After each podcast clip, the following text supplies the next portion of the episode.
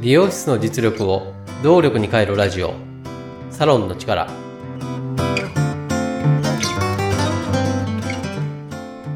経営業務パートナーの中尾康人です。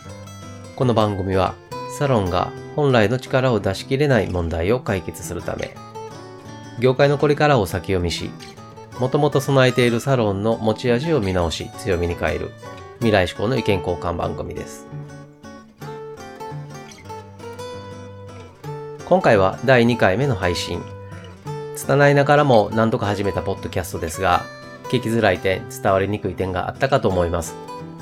そのようなこともご意見いただければ改善していきたいのでメッセージいただければ嬉しいです。それでは今回のテーマ、メニュー作りどうしていますか？改めてメニュー作りと聞かれると戸惑うかもしれません。サロンにおけるメニューはメーカーにおける商品と同じではないかと思います。メーカーが商品を設計し、製造し、販売するのと同じように考えてみてはどうでしょうか。サロンにおけるメニューは商品である。その商品、つまりメニューを設計し、製造し、販売する。特に今回は設計、製造、販売の中の設計に着目したいと思っています。なぜならば、設計をしっかり行うことでサロンの強み、持ち味を活かせると考えているからです。メーカーらしさが伝わってくる商品は、そのメーカーの強み、持ち味が間違いなく活かされていると思います。とはいうものの、サロンの強み、持ち味をメニューに活かすにはどうすればいいのかと考えてしまいます。それを考えるとき、次の言葉の〇〇を埋めてみてください。私のサロンは〇〇の専門店です。実際に専門店ではなくていいので、あえて〇〇に入れるとすれば何が入るかを考えてみてください。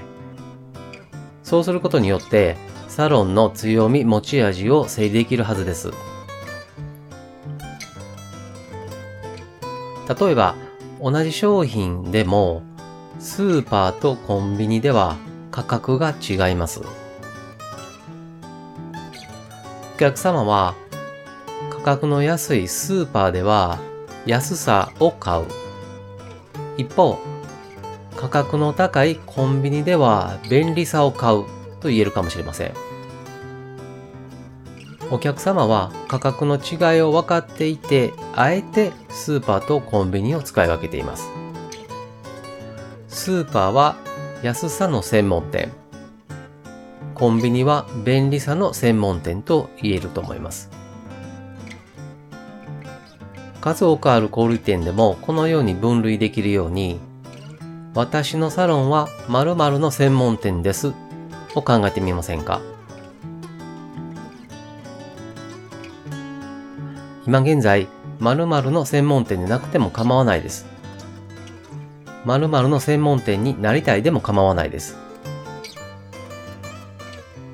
一方、自分の強み、持ち味は自分自身では気づきにくいものです。これと同じように、自分たちのサロンの強み、持ち味も自分たちでは気づきにくいかもしれません。もし、〇〇が出てこない場合は、お客様に当店を選んでくださったのはなぜですか？と聞くのもいいかもしれません。そうすることで、自分たちでは気づいてない強み、持ち味をお客様が教えてくれるかもしれません。メニュー作りには完成までいくつかの段階がありますが、難しくない割にサロンの強み持ち味が発揮できるはずです。このメニュー作りができれば、サロンの強み持ち味が伝わるほか、お客様にとっては来店動機になったり、またサロンにとってはブランディングにもなります。そういう意味でメニューとは強み、持ち味を伝える最強ツールと言えます。第2回目の今回は、メニュー作りどうしていますか？をテーマに話してみました。今回のテーマについても、うちのサロンではこうしているよ。よくわからなかった。こういう時はどうするの？など、コメントやご質問、ご意見、感想といったメッセージをいただければ嬉しいです。メッセージは LINE 公式アカウントから受け付けています。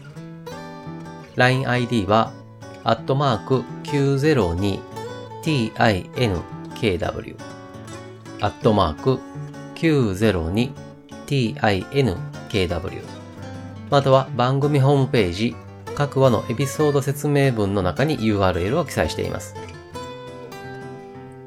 サロンの力で配信している同じ内容を文章でも読みたいという方にはノートでも公開しています。ノートの URL も番組ホームページまたはエピソード説明文の中に記載しています。それでは第2回目のサロンの力、最後までお聴きいただきましてありがとうございました。経営業務パートナーの中尾康人でした。